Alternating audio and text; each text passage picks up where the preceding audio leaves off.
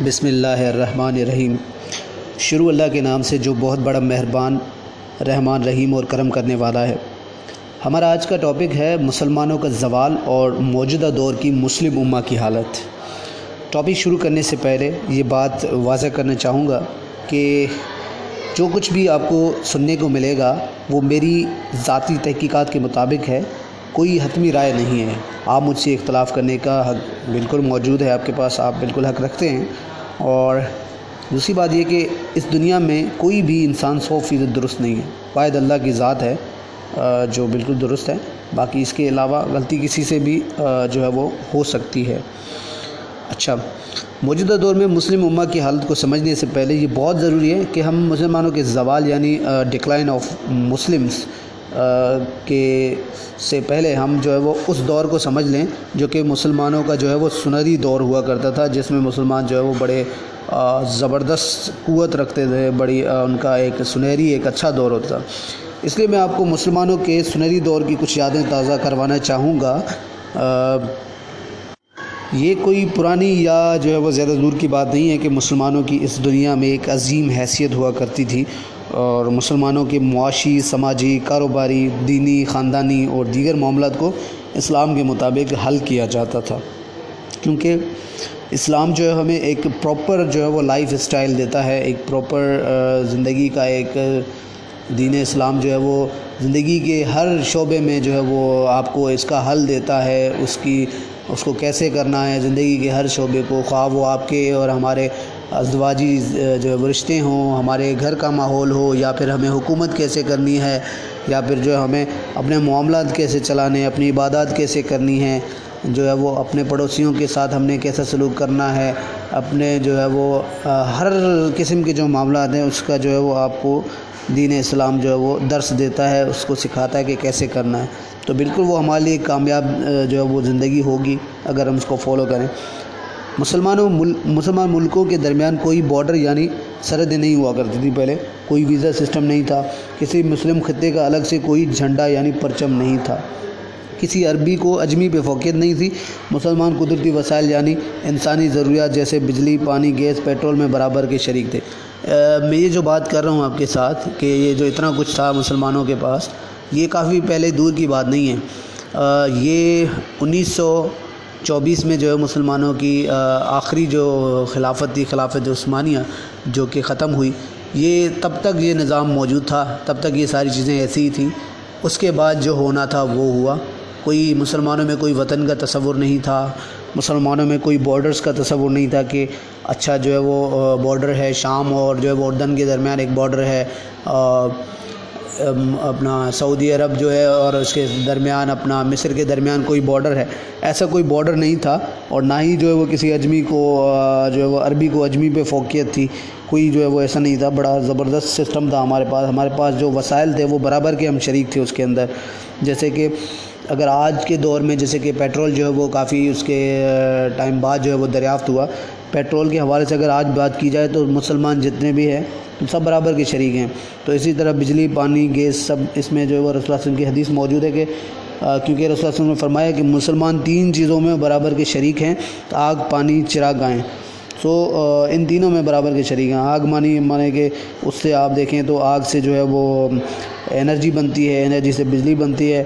پانی اگر آپ دیکھیں تو پانی ہماری جو سب سے بڑی ضرورت ہے، تو اس میں بھی پانی جو مختلف جو وہ خطے ہیں، مسلمانوں کے ممالک ہیں، وہاں سے گزرتا ہوا بھی آتا ہے۔ تو اس میں بھی ہم برابر کے شریک ہیں۔ اور اس کے علاوہ چرا گائیں وہ جہاں پہ جو جانور، جو وہ چرائے جاتے ہیں، جہاں پہ ان کے جو ہے وہ کچھ ایسے خطے ہیں مسلمانوں کے جہاں پہ جو ہے وہ خوراک کی، جانوروں کے حوالے سے یا انسانوں کے حوالے سے بڑی زبردست جو وہ موجود ہے زمین ہے، ایسی جہاں پہ بڑی اچھی چراغاہیں ہیں۔ تو اس میں بھی مسلمان جو ہے برابر کے شریک ہیں۔ اچھا دنیا کے کسی بھی خطے میں رہنے والے مسلمانوں کا اگر کسی ریاست سے کسی ریاست سے ان کو کوئی تکلیف پہنچتی یا ظلم کیا جاتا تو مسلم ریاست کا یہ فرض ہوتا تھا کہ وہ اس کے خلاف جو ہے وہ علم جہاد جو ہے وہ بلند کرے اور اس کے خلاف جو ہے وہ آپریشن کرے، اس کے خلاف بدلہ لے۔ ٹھیک ہے۔ اور یہ اس کی ذمہ داری ہوتی تھی کہ وہ اس ظلم و جبر کو روکے، خواہ اس کے لیے اسے جنگ ہی کا آپشن کیوں نہ استعمال کرنا پڑے۔ تو جنگ بھی جو ہے وہ کی جا سکتی ہے اور کی گئی ہے۔ کافی بار مسلمان جو ہماری ریاستیں تھیں، ان کی طرف سے کافی بار جنگیں لڑی گئیں۔ اچھا سلطنت عثمانیہ کے دور میں جو کچھ پچھلی یعنی انیسویں صدی کی بات ہے، جب فرانسیسی اور برطانیہ نے ایک میں آپ کو ایک مثال پیش کرنا چاہ رہا ہوں، اس سے واضح ہو جائے گا کہ مطلب کہ ایشوز کو کیسے ڈیل کیا جاتا تھا۔ جب فرانسیسی اور برطانیہ نے رسول اللہ علیہ وسلم کی شان میں گستاخی کے لیے تھیٹر ڈرامہ چلانے کا ایک ارادہ کیا، تو پوری مسلم اما اٹھ کھڑی ہوئی، جہاد کا اعلان کیا گیا۔ انیسویں اس کے علاوہ یہ تو آپ نے دیکھ لیا ہوگا اور اس کے علاوہ انیسویں صدی میں یہودیوں نے بہت زور لگایا، بہت پیسوں کی آفر کی خلافت عثمانیہ کو کہ فلسطین اور یروشلم کی جو زمینیں ہیں وہ انہیں پیسوں پہ دی جائیں، وہ خرید سکیں اور وہاں اپنی حکومت جو ہے وہ قائم کر کے مسلمانوں کا نام و نشان مٹا دیں۔ مگر اسلامی قانون اور مسلم امہ نے یہ ہونے نہیں دیا۔ وہ کیسے نہیں ہونے دیا؟ کیونکہ ان کا جو لیڈر تھا خلافت عثمانیہ کا، آخری جو سلطان تھا، جو خلیفہ تھا تخت نشین تھا جو سلطان عبد الحمید ثانی، اس کے جو دل دہلا دینے والے کچھ تاریخی الفاظ میں آپ کو یہاں پہ جو جو یاد کروانا چاہوں گا۔ اگر کسی دن اسلامی ریاست کا خاتمہ ہو گیا تو فلسطین انہیں بغیر کسی قیمت مل جائے گا، لیکن جب تک میں زندہ ہوں، میں فلسطین کو کٹ کر اسے اسلامی ریاست سے الگ ہوتے ہوئے دیکھنے کے بجائے اپنے جسم کو تلوار سے چیر ڈالنا بہتر سمجھتا ہوں۔ تو کتنی بڑی عظیم مثال ہے کہ اس نے کہا کہ میں اپنے ہم اپنے جسموں کو جو ہے تلواروں سے کاٹیں گے، اس سے بہتر ہے کہ ہم جو ہے وہ فلسطین نہیں دیں گے اور انکار کر دیا صاف۔ اور ایسا کبھی نہیں ہوگا۔ اور اس نے انہوں نے فرمایا کہ ایسا کبھی نہیں ہوگا جب تک ہم زندہ ہیں، ہم اپنے جسموں کو نہیں کاٹیں گے۔ اٹ مینس کہ نہ ہی ہم آپ کو زمین دیں گے، نہ ہی ہم اپنے جسموں کے اوپر جو ہے وہ ظلم کریں گے۔ اچھا مزید سلطان عبدالحبی نے فرمایا، میں ڈاکٹر حرزل ایک بڑا مشہور کردار تھا، جس نے یہ اپنا اسرائیل جو آج موجودہ اسرائیل ہے جو اس کا ایک تصور، وطنیت کا ایک تصور پیش کیا تھا، اس بندے نے بڑا ماہر بندہ تھا، شاطر بندہ تھا، جس نے جو ہے وہ مسلمانوں کو جو ہے وہ خلاف فتح عثمانیہ کے جو ہے وہ خلاف کر دیا اور اس پہ پھر وہ، اس کا بڑا اہم کردار ہے۔ اگر آپ ڈاکٹر ہرزر کے بارے میں پڑھیں تو وہ اپنے منصوبے پر ایک انہوں نے کہا کہ میں ڈاکٹر حضر کو مشورہ دوں گا۔ ڈاکٹر عبدالحمید ثانی نے کہا، جو خلافت عثمانیہ کے جو آخری سلطان تھے، انہوں نے کہا کہ میں ڈاکٹر حضر کو مشورہ دوں گا کہ وہ اپنے منصوبے پر ایک بھی قدم آگے نہ بڑھیں۔ میں اس زمین یعنی فلسطین کی مٹھی بھر مٹی بھی کسی کو نہیں دے سکتا، کیونکہ یہ میری ذاتی جاگیر نہیں ہے، یہ پوری مسلم امہ کی ہے جو اس سرزمین کے لیے لڑے اور اپنے خون سے اسے سیراب کیا۔ یہودی اپنے سونے اور مال کو اپنے پاس رکھیں۔ تو اگر آج کے حوالے سے اگر اس چیز کو دیکھا جائے، ابھی جو ریسنٹلی انیکسیشن کا کہا گیا کہ اسرائیل کی طرف سے جو ہے وہ ویسے تو اگر آپ دیکھیں نقشہ اٹھا کے انیس سو سینتالیس، اڑتالیس کے بعد اگر آپ دیکھیں ابھی تک کا نقشہ، تو اسرائیل کوئی اتنا بہت بڑا ملک نہیں تھا، اس نے وہ قبضہ کرنا شروع کیا۔ قبضہ کرتے کرتے کرتے کرتے اتنا بڑا ہمارا ملک تھا جو ہے وہ فلسطین، جو کہ ابھی اگر آپ نقشے میں دیکھیں تو بہت ہی چھوٹا آپ کو نظر آئے گا، ایک چھوٹی سی پٹی نظر آئے گی آپ کو، باقی سارا جو اس نے قبضہ کر لیا۔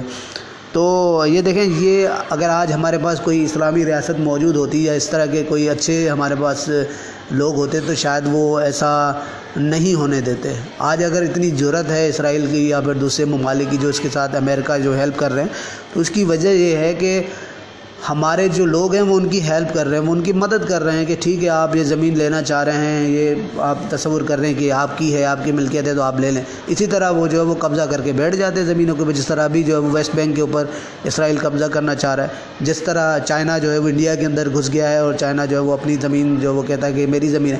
اسی طرح مسلمان ملکوں کے ساتھ بھی جو ہے ہوتا رہا ہے۔ کافی ہمارے ملک جو ہے وہ چھینے جا چکے ہیں، ان کے ٹکڑے ٹکڑے ہو چکے ہیں۔ اس کی وجہ جو ہے یہی تھی ہماری کہ ہم نے ان کے اوپر کوئی ایکشن نہیں لیا۔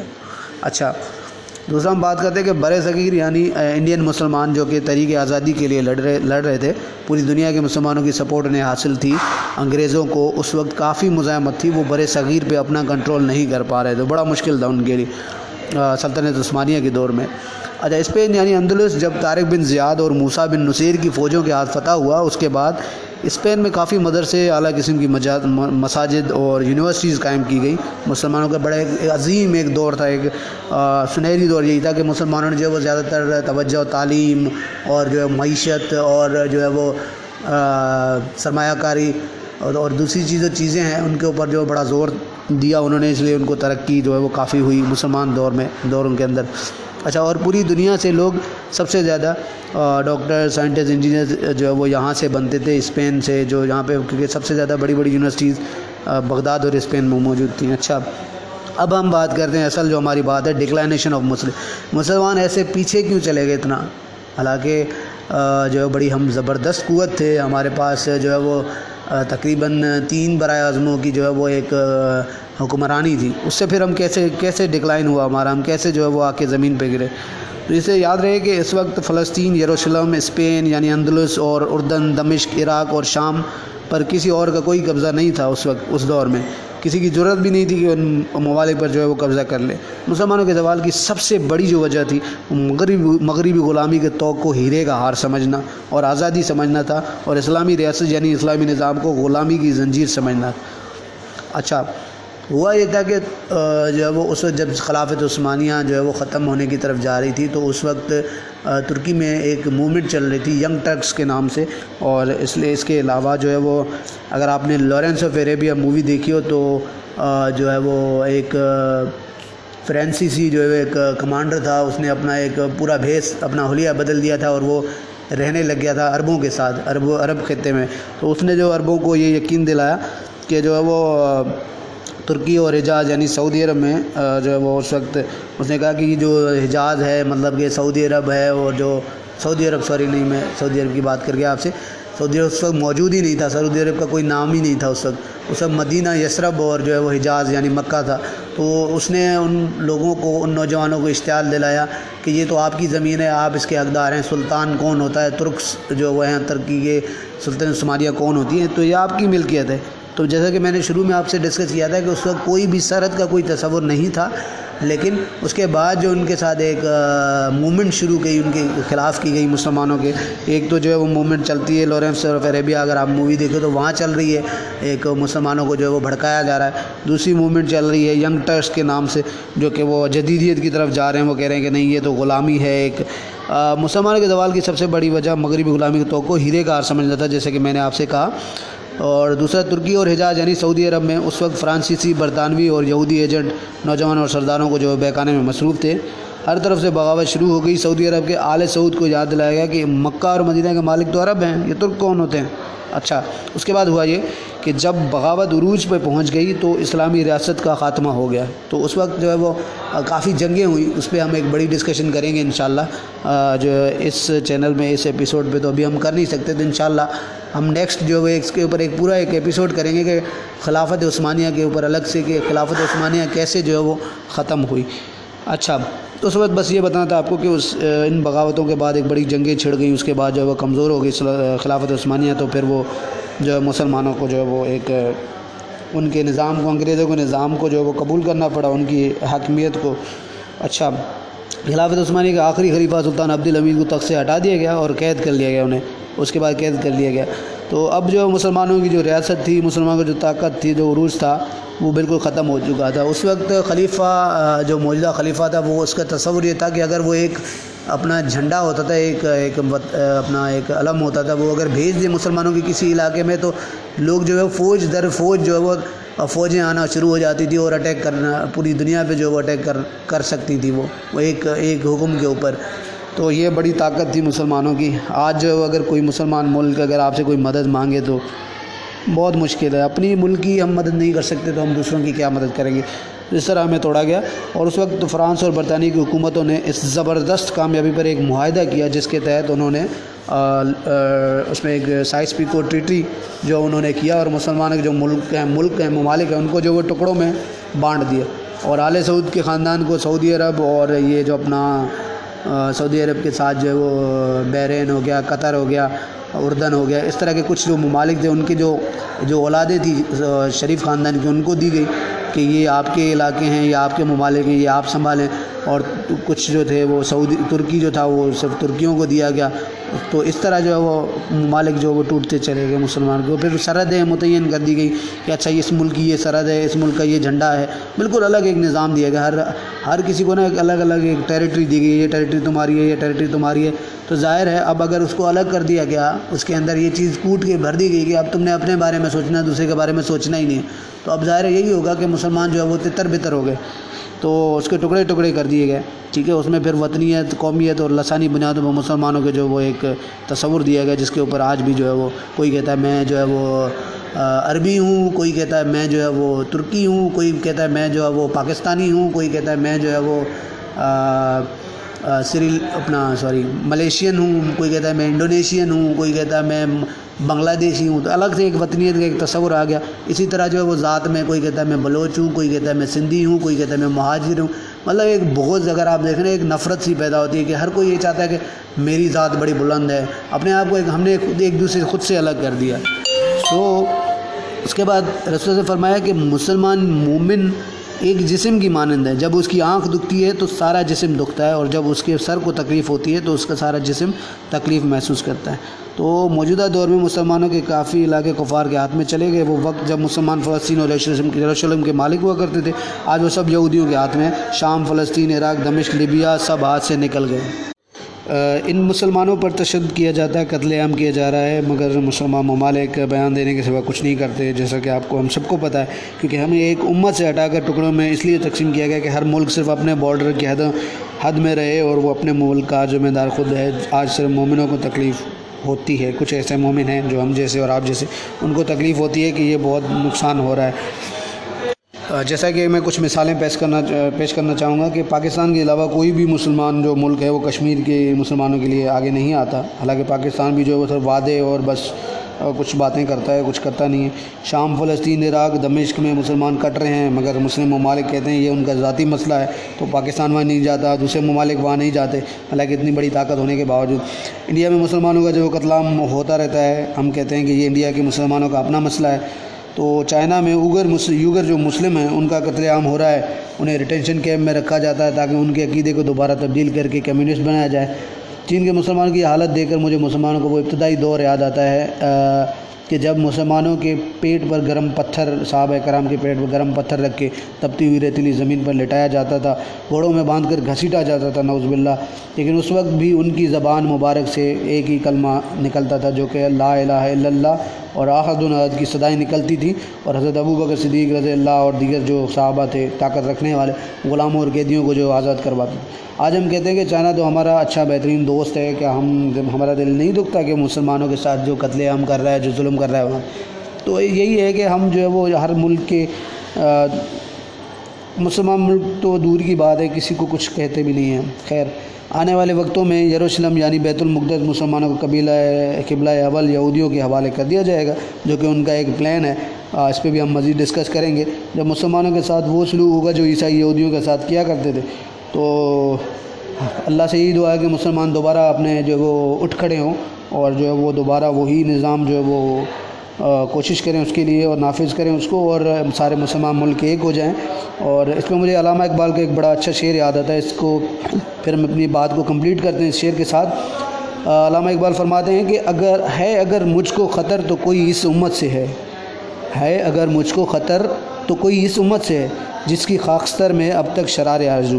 تو علامہ اقبال اپنے شعر میں کہتے ہیں کہ وہ یہ سمجھتے ہیں کہ جو یہود ہیں، جو نصارہ ہیں، وہ یہ سمجھتے ہیں کہ ہمیں جو خطرہ ہے نا، وہ اسی امت سے ہے، مسلمانوں کے نام۔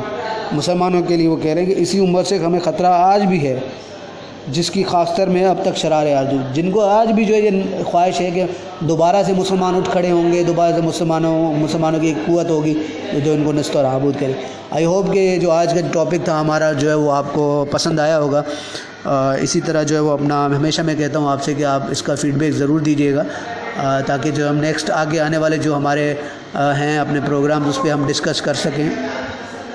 اپنا فیڈ بیک اور اپنی رائے ضرور دیجیے گا۔ اور میں یہ کہنا چاہوں گا کہ اپنے جو ارد گرد رہنے والے آپ کے مسلمان دوست ہیں، جو ضرورت مند ہیں، جن کو کوئی تکلیف، پریشانی ہے، ان کا ساتھ دیجیے ان کے ساتھ بڑا اچھا برتاؤ کیجیے اپنا بہت بہت خیال رکھیے گا، اور اپنا بہت زیادہ خیال رکھیے گا۔ اللہ حافظ۔